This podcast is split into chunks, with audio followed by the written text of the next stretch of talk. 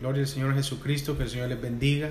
Este día nos corresponde el comentario en el Evangelio según Lucas. Vamos por el capítulo 11. A este le podemos denominar como lecciones de vida.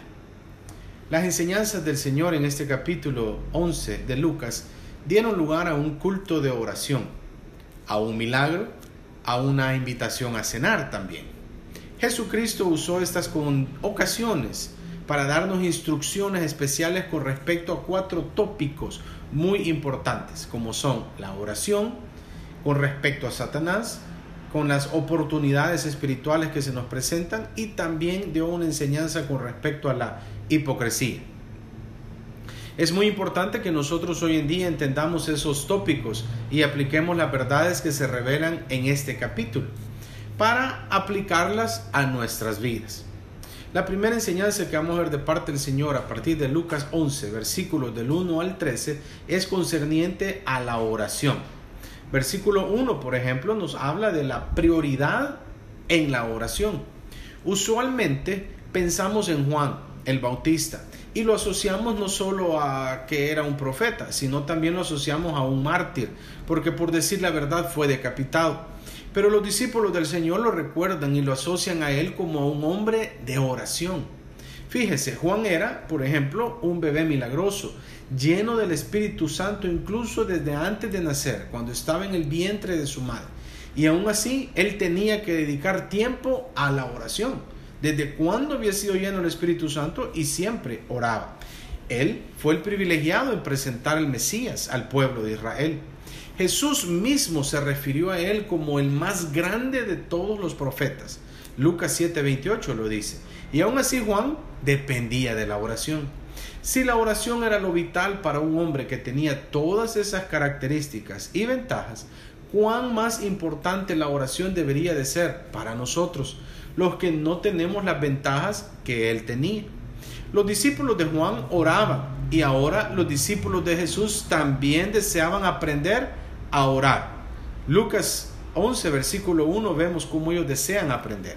Ellos no le pidieron que les enseñara a predicar o cómo hacer grandes milagros, señales y prodigios. Ellos le pidieron que le enseñara a orar. En muchas ocasiones las personas llegamos a pensar que seríamos mejores cristianos si hubiéramos vivido en esos días con Jesús. Pero eso no es así. Los discípulos estaban con Él todo el tiempo y aún así fallaban continuamente. Ellos podían haber milagros y hacerlos en el nombre de Jesús, pero aún así no podían orar y ellos querían aprender a orar. El mejor argumento que ellos tuvieron para la prioridad en la oración fue que ellos veían al Maestro orar en todo momento, en cada situación, en cada decisión de todo lo que él haría. Primeramente se retiraba a orar a solas él era un hombre de oración. Fíjese, Lucas 3:21 dice que oró en su bautismo en agua. Lucas 6:12 dice que oró antes de escoger a los doce. Lucas 5:16 dice que oró cuando las multitudes se conglomeraban. También antes de preguntarle a los doce la confesión de fe, en Lucas 9:18 él oró. En el momento de la transfiguración el Señor oraba. Lucas 9:29. Los discípulos sabían que él oraba constantemente y a solas. Usted lo puede ver en Marcos 1.35. Evidentemente, ellos querían tener y experimentar ese poder que Jesús obtenía. Y él lo obtenía por medio de la oración. Los discípulos también querían tener eso. Si Jesucristo, nuestro Señor, el Dios manifestado en carne, el perfecto, tuvo que depender de la oración en sus días en que estaba la manifestación de carne, entonces cuánto más nosotros debemos de orar.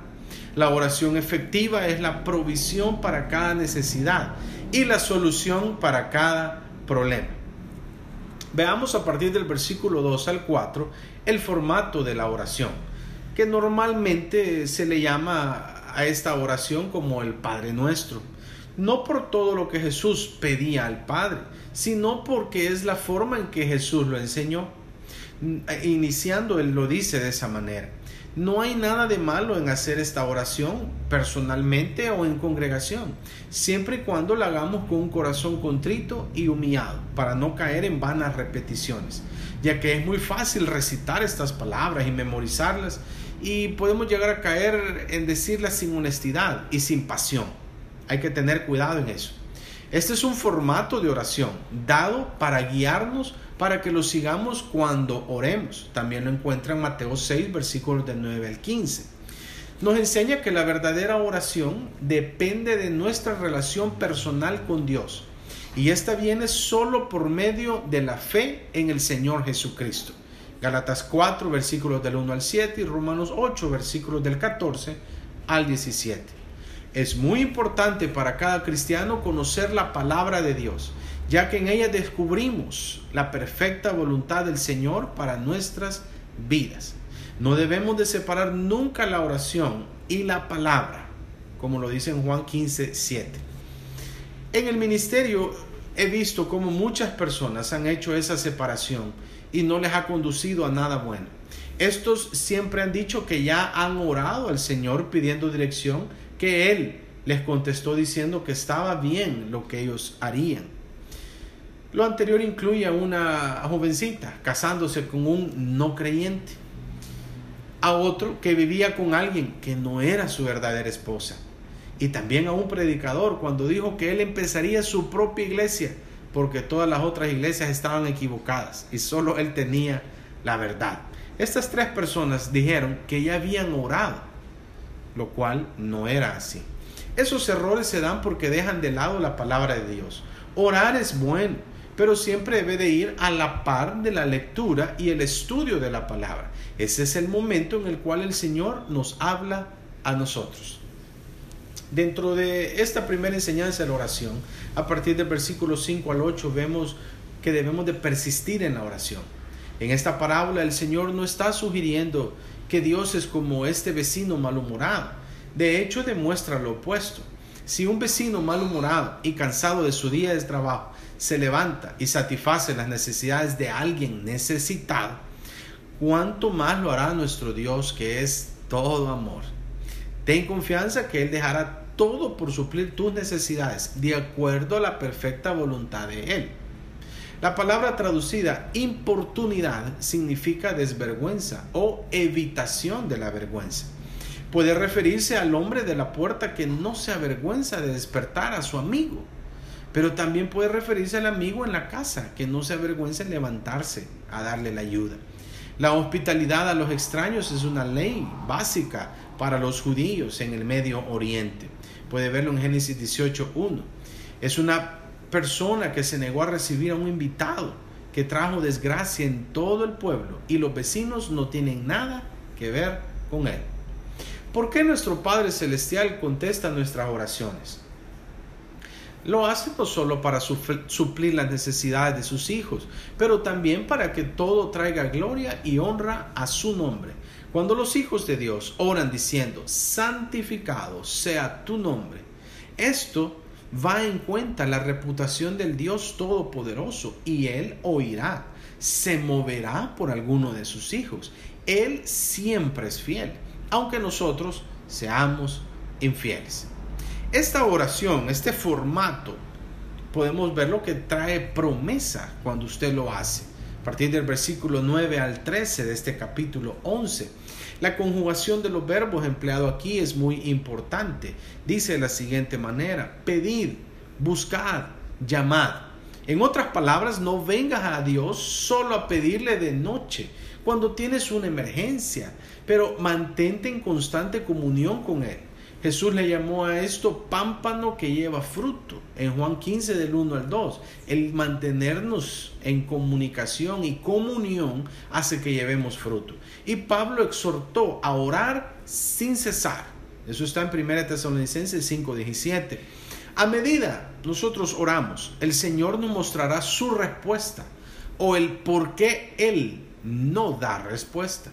No debemos de temer de las respuestas del Señor el Señor da su argumento comparando a un padre y sus hijos con nuestro Padre Celestial. Y siempre lo más seguro es que nuestro Padre, el creador de todo y de todos, hará las cosas mejor.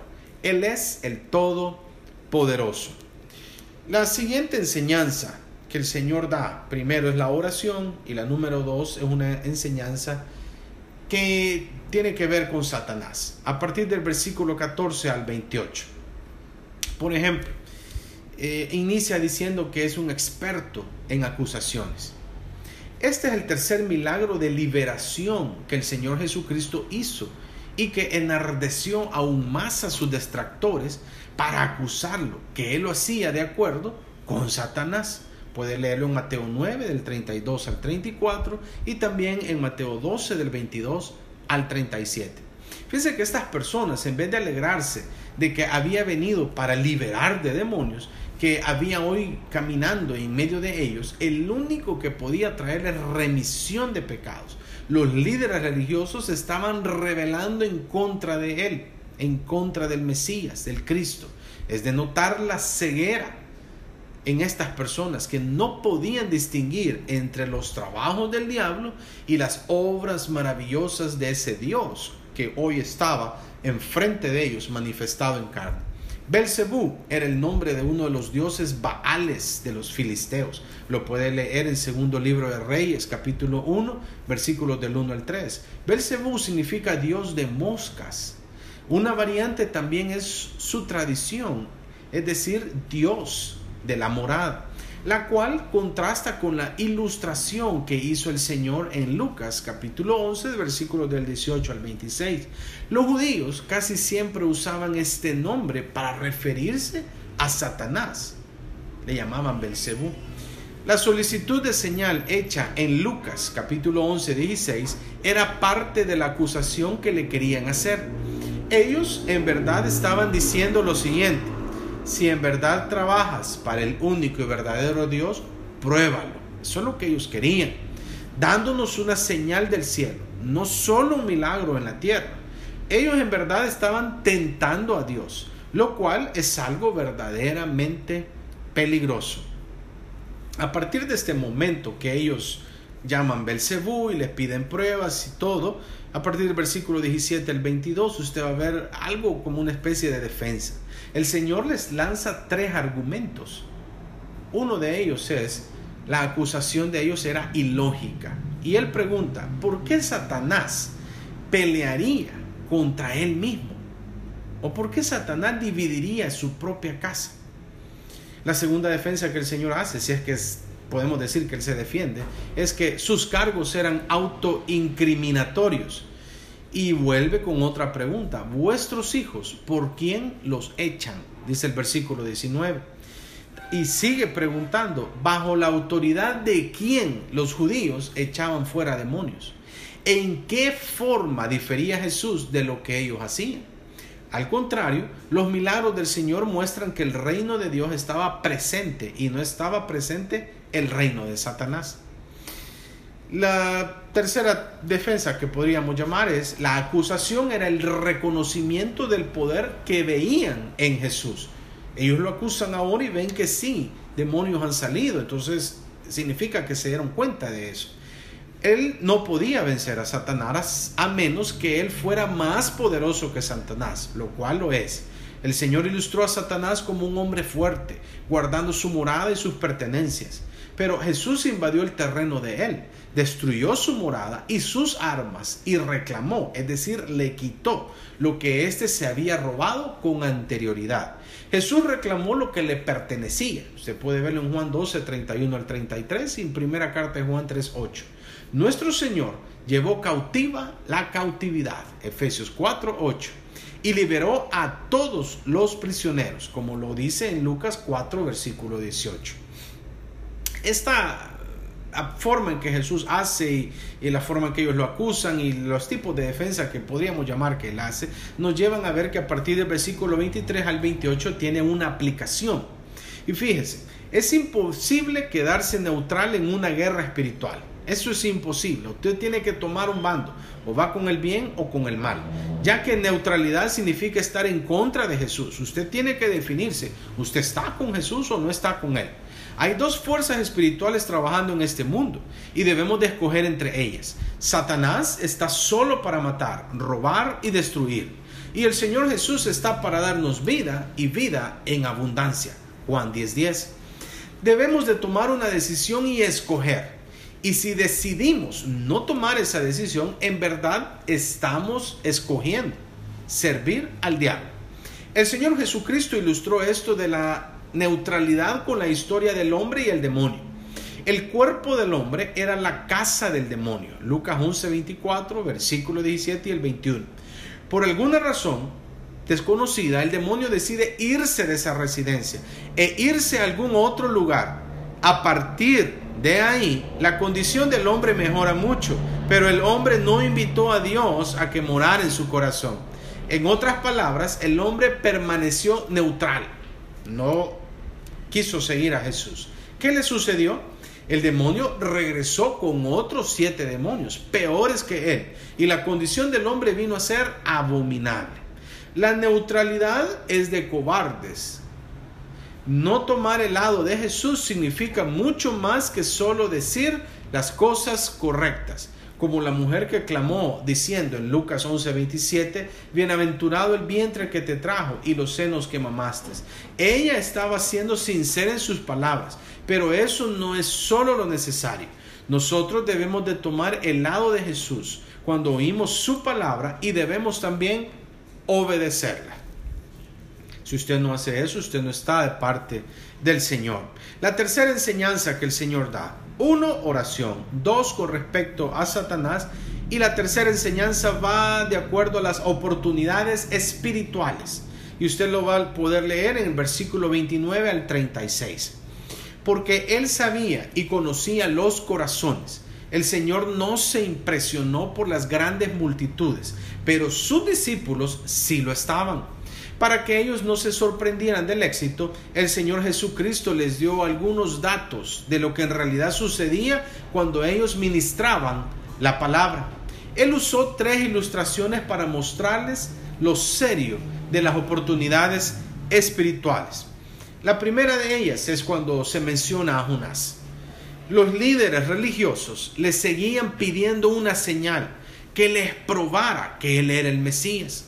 La única señal que él les prometió fue la del profeta Jonal, Jonás. Voy a tener que regresar ahí.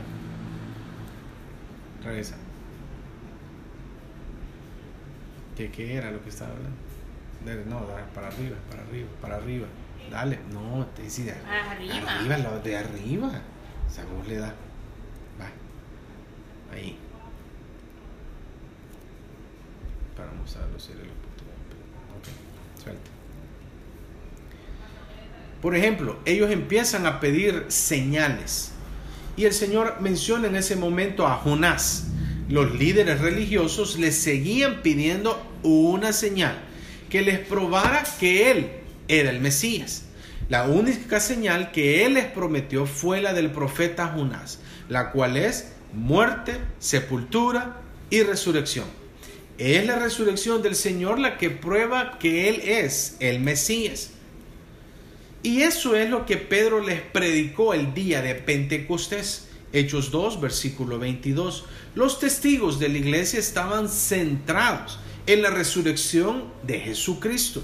Hechos 1, 22, Hechos 3, 15, Hechos 5, 30 al 32 y Hechos 13 del 32 al 33. Jonás era un milagro viviente y eso mismo era nuestro Señor Jesucristo. También el Señor menciona a Salomón en el versículo 31. El énfasis aquí está en la sabiduría de un rey, no en las obras de un profeta. La reina del sur viajó muchas millas para llegar a escuchar la sabiduría de Salomón. Y esto lo enseñamos como el ejemplo de la reina del sur. Primer libro de Reyes, capítulo 10. Pero aquí hoy estaba presente el Hijo de Dios y los judíos no creían en sus palabras. Incluso si el Señor hubiese hecho algún milagro y alguna señal a ellos, estos no hubieran creído por la dureza del corazón que ellos tenían y con los satisfechos que se sentían en sus costumbres religiosas. Algo importante también en esta ilustración es que envuelve a gentiles. Cuando Jonás le predicó a gentiles en Nínive, ellos se arrepintieron y lograron cambiar de forma de pensar a Dios en ese momento. Ahora también una reina gentil viene a escuchar palabras de sabiduría de Salomón y se maravilla y cree en el Dios de Salomón. Si con los privilegios que ellos tenían no se arrepentían, entonces las personas de Nínive y la reina del sur se levantarán en el juicio con esta generación, le dice el Señor, versículos 31 al 32.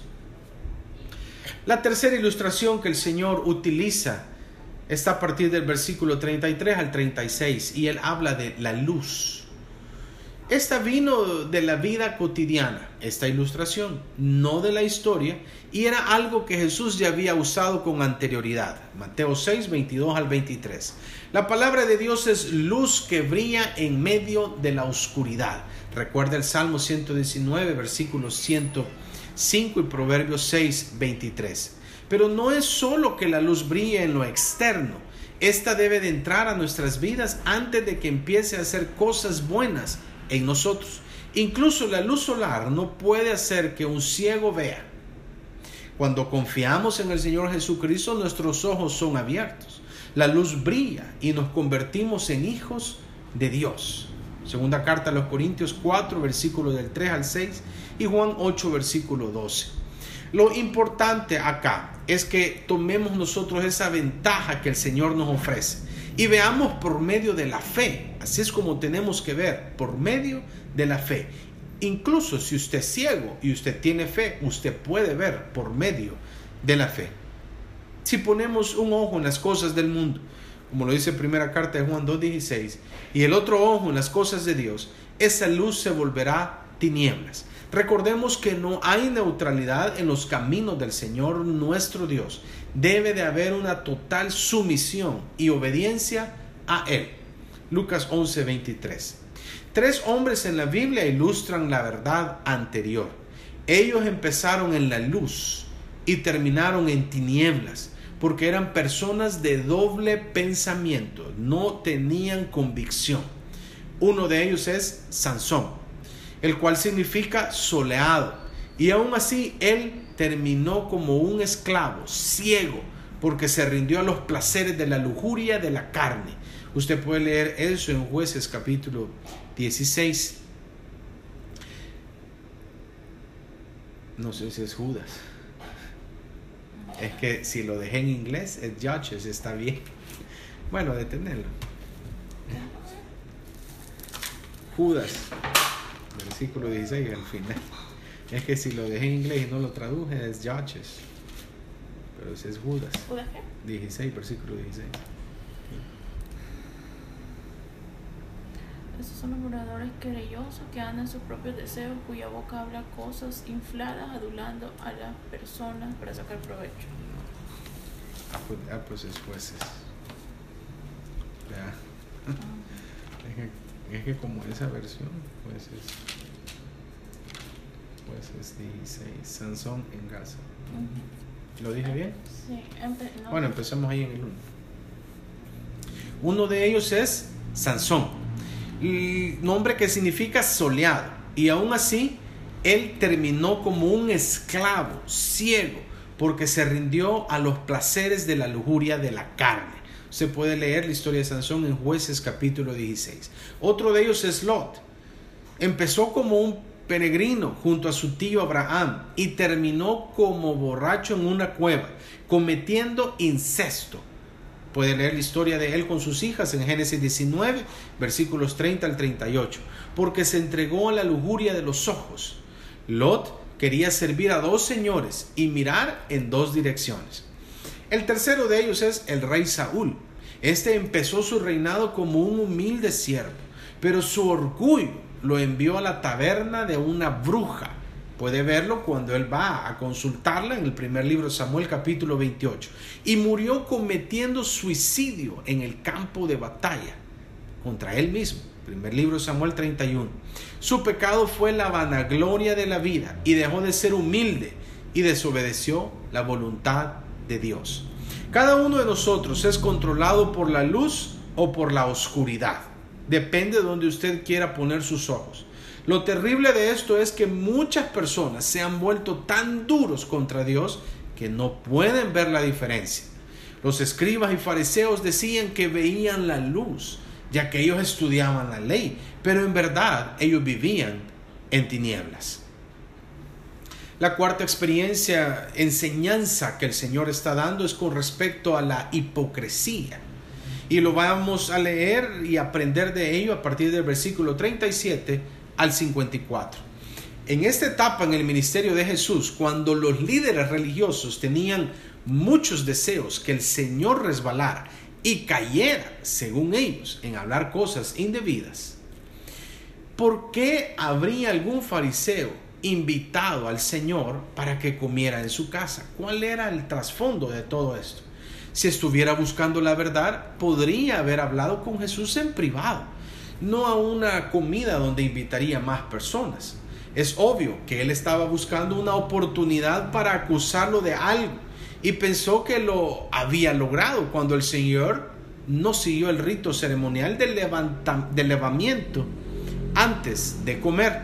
Eso está en Marcos 7 del versículo de 2 al 3. Sabiendo que Jesús lo que el anfitrión de la cena pensaba, le dio un análisis espiritual a los fariseos. Y vea qué, qué enseñanza el Señor da.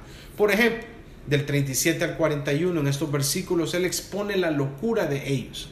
Y dice, el error básico de los fariseos es que ellos creían, ellos estaban convencidos que la justicia viene por el hacer cosas buenas y minimizaban las actitudes internas. Ellos fueron muy cuidadosos en guardas bien las apariencias, en que lo de afuera se viera limpio, pero a la vez ignoraban lo malvado que había en esa postura. Tal parece que a ellos se les olvidó que el mismo Dios que hace lo de adentro también hace lo de afuera. Esa persona interior que también necesita limpieza. Salmo 51.6 David se lo pide al Señor los fariseos alardeaban de sus dádivas. Podemos ver en Marcos 6:14 y en Lucas 18 del 11 al 12. Pero ellos no daban lo que debían dar al Señor. La única forma de hacer lo de afuera puro es primeramente hacer lo de adentro puro. Eso está en el versículo 41. La mejor forma de limpiar un vocabulario sucio no es lavarse los dientes, sino en limpiar su corazón. El Señor Jesucristo también denuncia los pecados de ellos y les habla de seis ayes. Estos seis ayes son paralelos, los que se encuentran acá en Lucas 11, versículos 42 al 52, son paralelos a los ayes que están en Mateo 23, del 13 al 30, y Lucas del 42 al 52. Hay de vosotros, escribas y fariseos hipócritas, porque cerráis el reino de los cielos, dice el versículo 13. Y ahora veamos el versículo 43 de Lucas. Hay de vosotros, fariseos, que amáis las primeras sillas en las sinagogas y las salutaciones en las plazas. Versículo 14 en Mateo. Hay de vosotros, escribas y fariseos, hipócritas, porque devoráis las casas de las viudas. Veamos lo que dice el versículo 44 en Lucas 11. Hay de vosotros, escribas y fariseos, hipócritas, que sois como sepulcros que no se ven Regresamos a, Mateo, vale la comparación, versículo 15. Hay de vosotros, escribas y fariseos hipócritas, porque recorréis mar y tierra para ser un prosélito. Y el versículo 46 de Lucas le dice, hay de vosotros también intérprete de la ley, porque cargáis a los hombres con cargas que no pueden llevar. El versículo 16 en Mateo, hay de vosotros guías ciegos que decís si alguno jura por el templo y el versículo 47, en concordancia con, con Mateo, hay de vosotros que edificáis los sepulcros de los profetas a quienes mataron vuestros padres. La última comparación que vemos eh, de Mateo, el versículo 23, con Lucas capítulo 11, dice, hay de vosotros, fariseos hipócritas, porque diezmáis la menta y el eneldo y el comino y dejáis lo más importante de la ley. Y Lucas 11:42 dice, mas hay de vosotros fariseos que diezmáis la menta y la ruda y toda hortaliza. Hay de vosotros escribas y fariseos hipócritas, porque limpiáis lo de fuera del vaso y del plato y el versículo 52 de Lucas 11 dice, hay de vosotros intérprete de la ley, porque habéis quitado la llave de la ciencia. Vosotros mismos no entrasteis, y a los que entraban se los impedisteis. Qué tremendo en la comparación de estos seis ayes, los que se encuentran en Mateo y los que encontramos en Lucas. El Señor empezó con los pecados de los fariseos y luego con los pecados de los escribas menciona a los dos en estos ayes, ya que era la interpretación que ellos le daban a las escrituras, lo que formaba el sistema fariseísmo básico que ellos tenían. Los tres primeros ayes denuncian a los fariseos por sus prioridades equivocadas. Ellos, los fariseos, eran cuidadosos de diezmar la menta, la ruda y las hortalizas, pero se habían olvidado de las cosas importantes como el amor, y la justicia, que es lo que el Señor pide en Miqueas capítulo 6, 7 y 8. Él quiere que se haya amor y justicia. Ellos priorizaban en las cosas menos importantes. Ahora bien, el Señor no les dijo que dejaran de hacerlo, porque eso está bien hacerlo, pero sí les dice que debían de poner sus puntos religiosos en la perspectiva adecuada. También ellos ponían la reputación antes que el carácter de, de las personas habían llegado a creer que sentarse en el lugar de prominencia los hacía más espirituales que otras personas que se sentaban atrás de ellos. La reputación es lo que las personas piensan de nosotros y el carácter es lo que Dios sabe de nosotros. La comparación que el Señor hace de ello con los sepulcros en el versículo 44 los debe de haber enfurecido tanto al anfitrión, que también era fariseo, como a los demás fariseos que se habían hecho presentes. Los judíos eran cuidadosos acerca de las impurezas en las ceremonias de los cuerpos muertos. Números 19, versículos 11 al 22 nos habla de eso, por lo que ponían especial atención a que los sepulcros se marcaran bien. Pero en verdad ellos eran como sepulcros sin marcar. Esto significa que ellos estaban inconscientemente contaminando a otros cuando pensaban que estaban ayudándoles a santificarse. Los escribas ahora sintieron también el azote de las palabras del Señor y trataron de defenderse. El versículo 45 en Lucas 11 de los escribas le dicen, ¿también nos afrentas a nosotros? Para lo cual Jesús usó tres ilustraciones para con ellos, vividas al contestarles, cargas, tumbas y llagas. Fíjese, los escribas eran buenos para aumentar las cargas de la gente, pero no tenían corazón para ayudarlos a llevar esas cargas. Hay una tragedia cuando los ministros de la palabra de Dios crean más problemas para las personas que ya tienen problemas. Un pastor, amigo mío, oraba diariamente de esta manera, Señor, ayúdame hoy a no añadir a los problemas de nadie. Jesús tenía estas cargas religiosas en mente cuando dio la graciosa invitación registrada en Mateo 11, el 28 al 30.